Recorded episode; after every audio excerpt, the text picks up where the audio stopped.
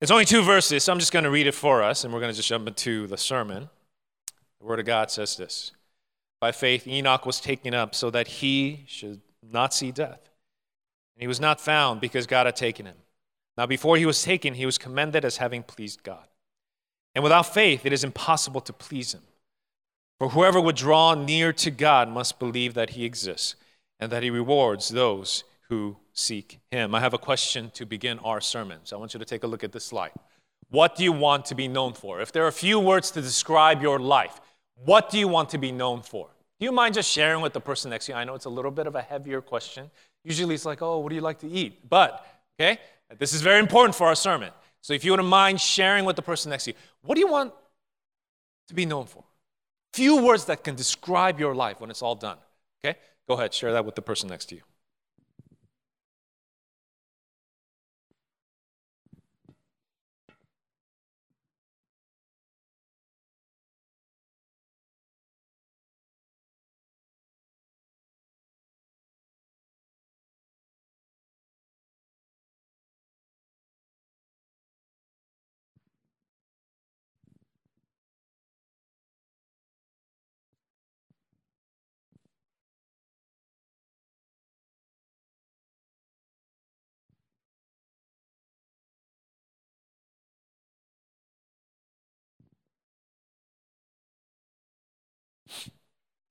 All right. And you'd like to share, maybe just out loud with everyone? To be an Eagles fan? You know, I'm, I'm, I'm glad we have high goals for ourselves. Okay.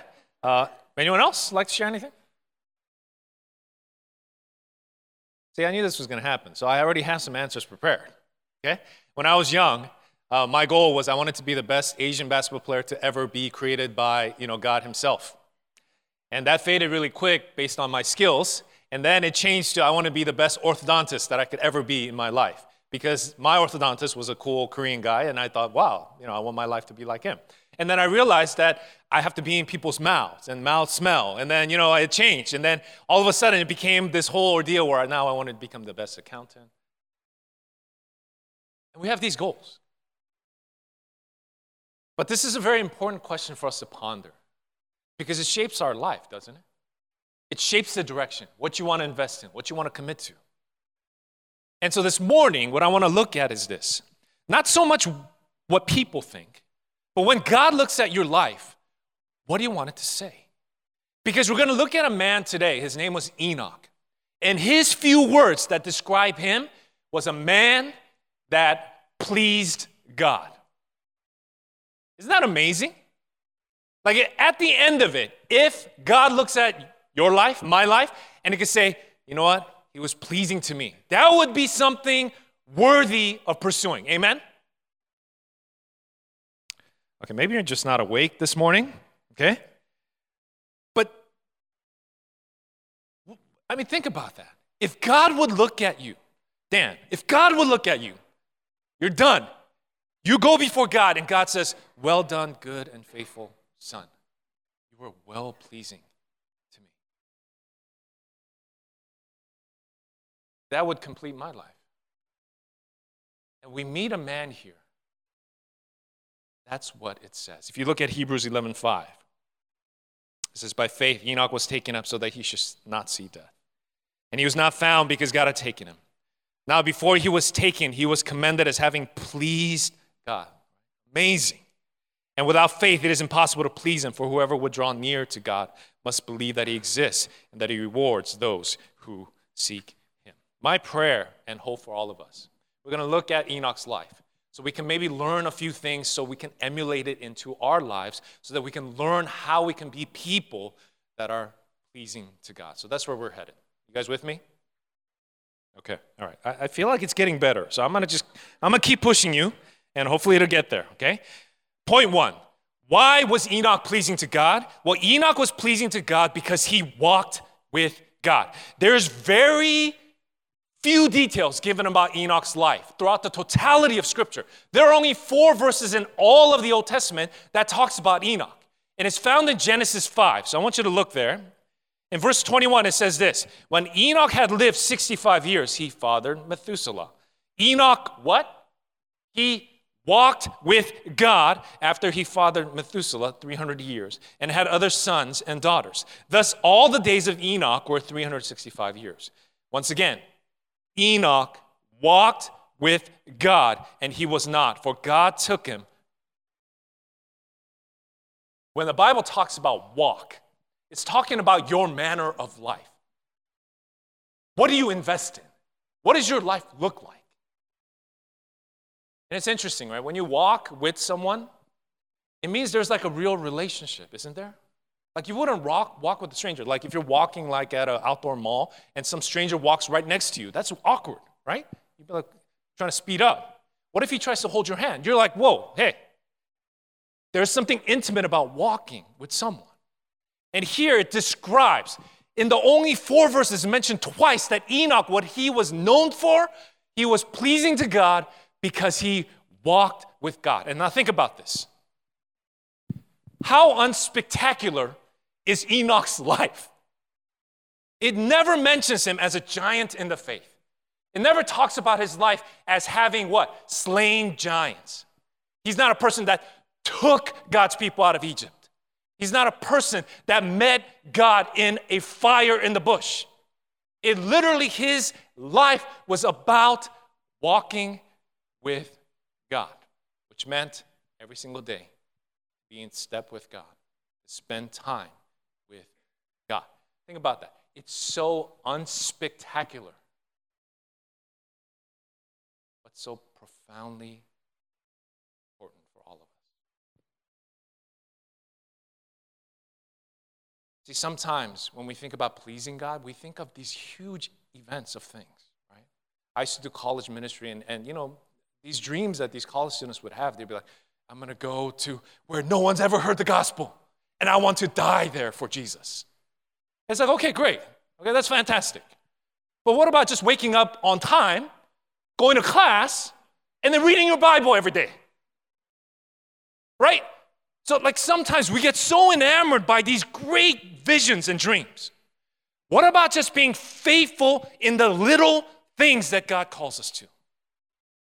You know, Hudson Taylor, I love this quote. It says, A little thing is a little thing, but being faithful in a little thing is a big thing. And I love that because I think sometimes we forget that what pleases God is waking up and just walking to Spend time to be faithful in the little in the mundane things. To spend time with Him. That is what pleases. This is when we send out missions teams. We make it very clear. Our goal for you isn't to go on missions, it's to live missional. Because to go on missions is an event. To be missional every day, that's being faithful daily, walking. And we learn a very valuable lesson that sometimes life isn't about the high mountain types where you're doing something for God, it's to walk in the little things with God every single day. I don't know about you, but I need that reminder. Sometimes I miss that that's the most important thing that pleases God. Um, I don't know if you remember the story of Mary and Martha in Luke 10, where Jesus gets invited into their house for a meal. And maybe you know this story, but I want to read it for us again because I think there's something very valuable that really is connected to Enoch's life in this. So I want you to follow along. In Luke 10, verses 38, it says this Now, as they went on their way, Jesus entered a village. And a woman named Martha welcomed him into her house. And she had a sister called Mary who sat at the Lord's feet and listened to his teaching. But Martha was distracted with what? What's that word there? With much serving. And when she went up to him and said, Lord, do you not care that my sister has left me to serve alone? Tell her then to help me. But the Lord answered her, Martha, Martha, you are anxious and troubled about what? About many things. And then something very powerful Jesus says. He says, But one thing is necessary. Mary has chosen the good portion, which will not be taken away from her. See, sometimes we are so busy with the much, the many things that we want to maybe do for God, and we forget that the one necessary thing that pleases God most is if we would just be His child and we would walk You know, one thing that I was encouraged, and I heard this over the radio, is uh, there was this woman who said, I take one minute vacations every day with God. And it really spoke to me. Because I don't know if you've ever had seasons where you're like, man, I need a vacation, right? Anyone?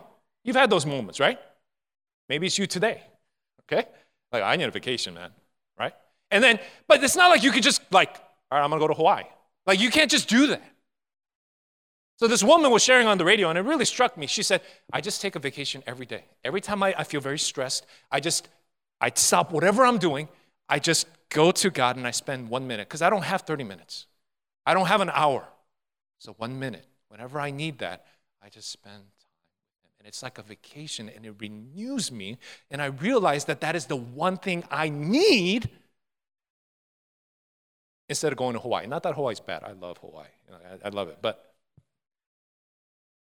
that's the daily being faithful, walking with God. And I've been practicing that. And it's been amazing.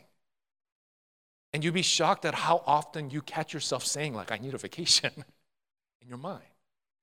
And then it's triggered me to just go to the Lord and spend one minute with Him. It's just transformed the way I approach every single day, realizing that what pleases Him is not what I do. What I try to attempt is just walking with Him in step. Now, why is this necessary in your life? You guys remember that, that poem, Footprints? Anyone? You guys remember that? I used to have a little copy at my house growing up. And now, as I get older, that poem has way more meaning than when I first read it. I don't, I don't know for you. I, I want to share that poem with you because it's about walking. And I want you to see why it's necessary. Okay? It says this One night I dreamed a dream. As I was walking along the beach with my Lord, across the dark sky flashed scenes from my life. For each scene, I noticed two sets of footprints in the sand. One belonged to me, and one to my Lord.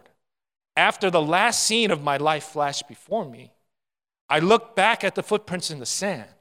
I noticed that at many times along the path of my life, especially at the very lowest and saddest times, there was only one set of footprints. This really troubled me. So I asked the Lord about it. Lord, you said once I decided to follow you, You'd walk with me all the way.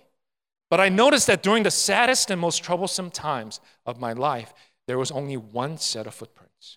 I don't understand why, when I needed you the most, you would leave me. Jesus whispered, My precious child, I love you and will never leave you. Never, ever during your trials and testings. When you saw only one set of footprints, it was then that I carried you. I want you to know something. Why is it that we need to walk with God? It's because you need Him. I'm telling you right now, there are going to be days where you just cannot do it on your own. And as His people, when we're next to Him, He will carry us through. to be faithful in the little mundane things. You see that in Enoch. And I pray that it would be something that we would try to practice every single day. The second thing we see Enoch walked with God. Without faith, it is what? Impossible. It doesn't say difficult, it says literally impossible to please Him. Now, that's well connected with what Enoch said. It because he pleased God. But now we see it is impossible to please him without faith. What is the author of Hebrews trying to tell us? Is that he walked with God because he had faith in God. Why is that important? Because our life is not about doing it, but it's about our faith that activates a lifestyle for God, right? This is why in our crosswalk ministry for our kids, you know, two years ago, we changed the curriculum. Because Peter came up to me and said, You know what? I want to talk to you about our curriculum. And one of the things that he brought up to me was he was saying, It's so much about like being kind, being thankful, you know, being nice to your children, like to your, your brother and sister, which are not bad things. But we're teaching our kids to be moral, to do good things. And that's not what Christianity is about, right? It's about what? So we changed our whole curriculum to be gospel focused so that when our kids grow up, they realize that it's about faith, trusting in a God, loving Him. And so, because of that, that activates a lifestyle of being kind to my brother and sister. Does that make sense? In Enoch's life, we see that. That he, it, it literally, it's not so much that he walked with God, but it's powerful because he walked with Him because he trusted God. And think about that. It's hard to walk with God if you don't trust Him. Because why would you invest all that time in spending it with God if you don't trust Him? And so we see that it is activated. This is what Jeff Bethke says. He was a pastor. He says about this verse. He says, faith is not just cheap belief or empty words. Faith, if he's saying this, is the activator. Faith is the active principle that leads to an entire lifestyle that pleases God. Faith activates good works. Faith is what we need to focus on. It is impossible if you do not believe in it. Uh, my kids are really into slime these days. Any of you guys? Slime? I despise it. Okay? But you could have the glue and you could stir that thing all day. All right? Ain't gonna turn to slime. What do you need? See? Yeah, activator, right?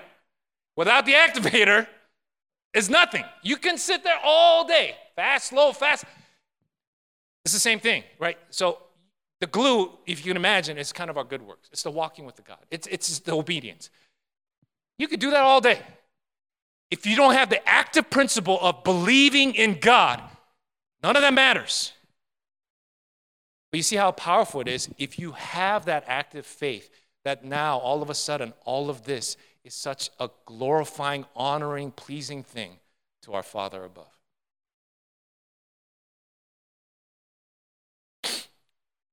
If you read verse 6 on, it says this It is impossible to please Him, for whoever would draw near to God must believe that He exists and that He rewards those who seek Him. So take a look here. You can put up that slide. It is saying that we ought to believe that God is real, okay, even though He's invisible, that He's real and available for us, and that He rewards, meaning that He's good to you. He keeps His promises, and that you ought to trust in Him in these two areas. Now, why is this powerful? Because I don't care how long you've been a Christian, this is something that you struggle with, okay? Because if you've ever caught yourself asking a question such as, God, where are you? That's pertaining to one. If you've ever asked questions like, Do you not love me? How could this happen to me? Why are you doing this to me after all I've done for you? It's talking about pertaining to part two.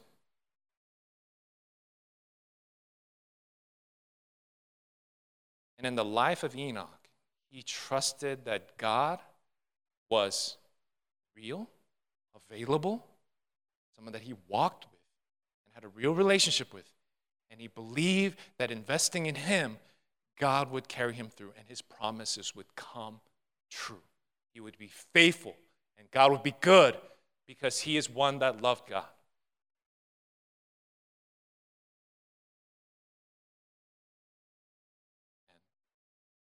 What we ought to. It says faith. That's what we ought to believe. It's hard, isn't it? It's hard at times. I still remember growing up, uh, you know, I didn't really grow up in a church, but we would, my mom would force us to go to this one youth group. And they would always start their service with this thing. And they would say, God is good. And you guys know, right? And then the, the, the youth group kids would be like, what? All the time. And be like, all the time. Like, God is good. I hated that. I mean, I really did not like that. Okay? But they would force us. Like, if I didn't do it, my teacher would like give me that stink eye, right? So I all the time. I got his. But I did not like that. No, uh, let me let me share why. It's not so much like that was. It was weird, but like no, that's not why. It, it, it was because at that point my life was falling apart. My family's it was it was a mess. My parents were almost divorced. I mean, there's so many things going on. So when I came and you were saying that to me, I didn't believe a word of that. That God is good all the time. I struggled with that. You, you hear what I'm saying? And so, I mean, think about all of us. We will go through seasons when something happens, and you will have that test of faith where you will say, Is God real in my life? And can I trust Him? Is He good? And in Enoch's life, he pleased God because even though maybe things were crazy or rocky at times, you don't know, he trusted. Because of that, he walked. Um, it's very interesting. If you look, I, I don't know if you caught this, but did you know that Enoch, like he didn't walk with God all his life? Did you catch that in Genesis? Did you see that? What does it say about him? I want us to go back there real quick. If you go, it says in Genesis 5 when Enoch had lived 65 years, he fathered Methuselah. Okay? And then verse 22, it's, it's very short and succinct, but it says something very profoundly important. We know something about his life. It says this Enoch walked with God, what? After he fathered Methuselah. So for 65 years, he probably did whatever, you know, he wanted. And then he had a kid, and then bam, what happened? Started walking with God.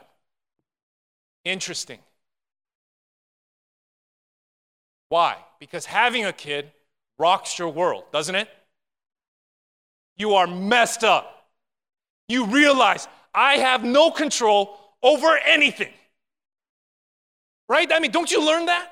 You can't control the sex. You can't control when it happens. You can't control the height, whether they're athletic, unathletic. You can't control anything. Like yesterday, uh, we had a, a, first birthday for one of our uh, you know, dear friends here. And then afterwards, we went to South Coast Plaza to just kind of hang out.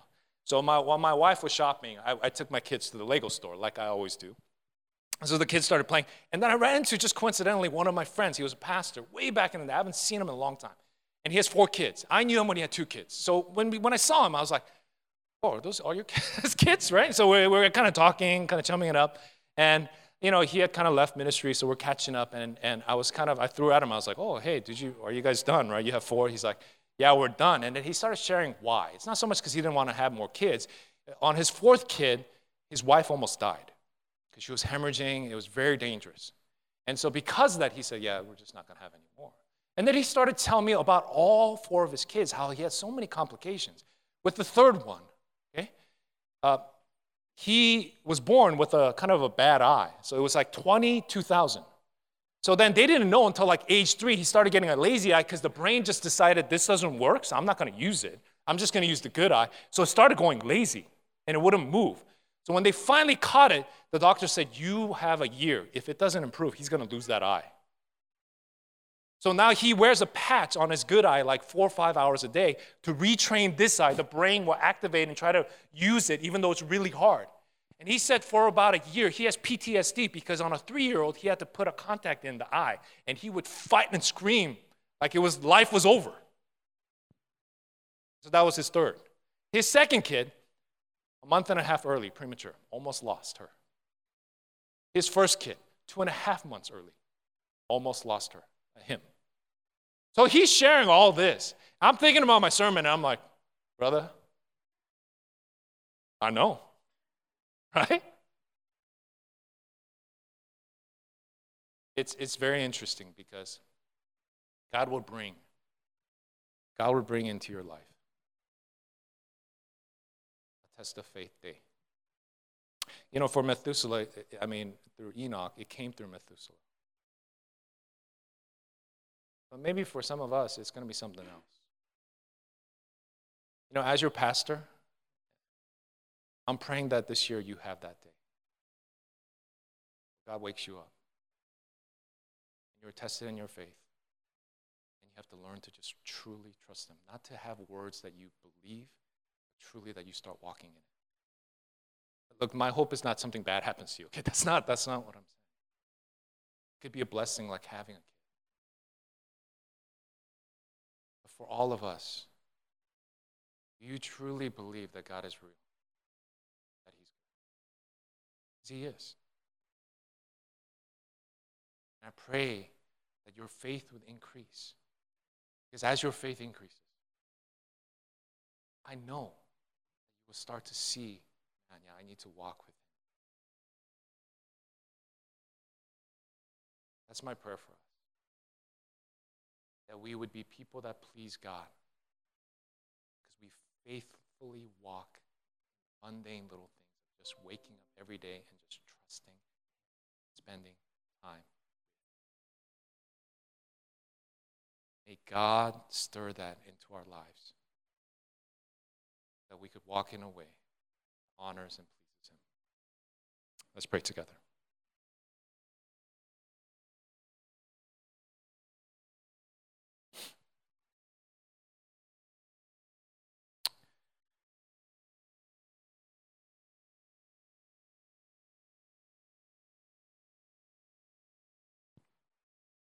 God, we just thank you that you are the giver of faith. And for all of us here, I first pray for saving faith. That we would be people that know you, that understand, that we can come to have relationship with you only through your Son, Jesus Christ. But also, I pray for daily trust in all of our lives that you would increase that little by little, so that we would believe as we draw near to you that you exist and that you reward those who love and seek you, God. May this challenge us to see you more clearly, to walk with you every single day, God. Thank you so much. In your name we pray. Amen.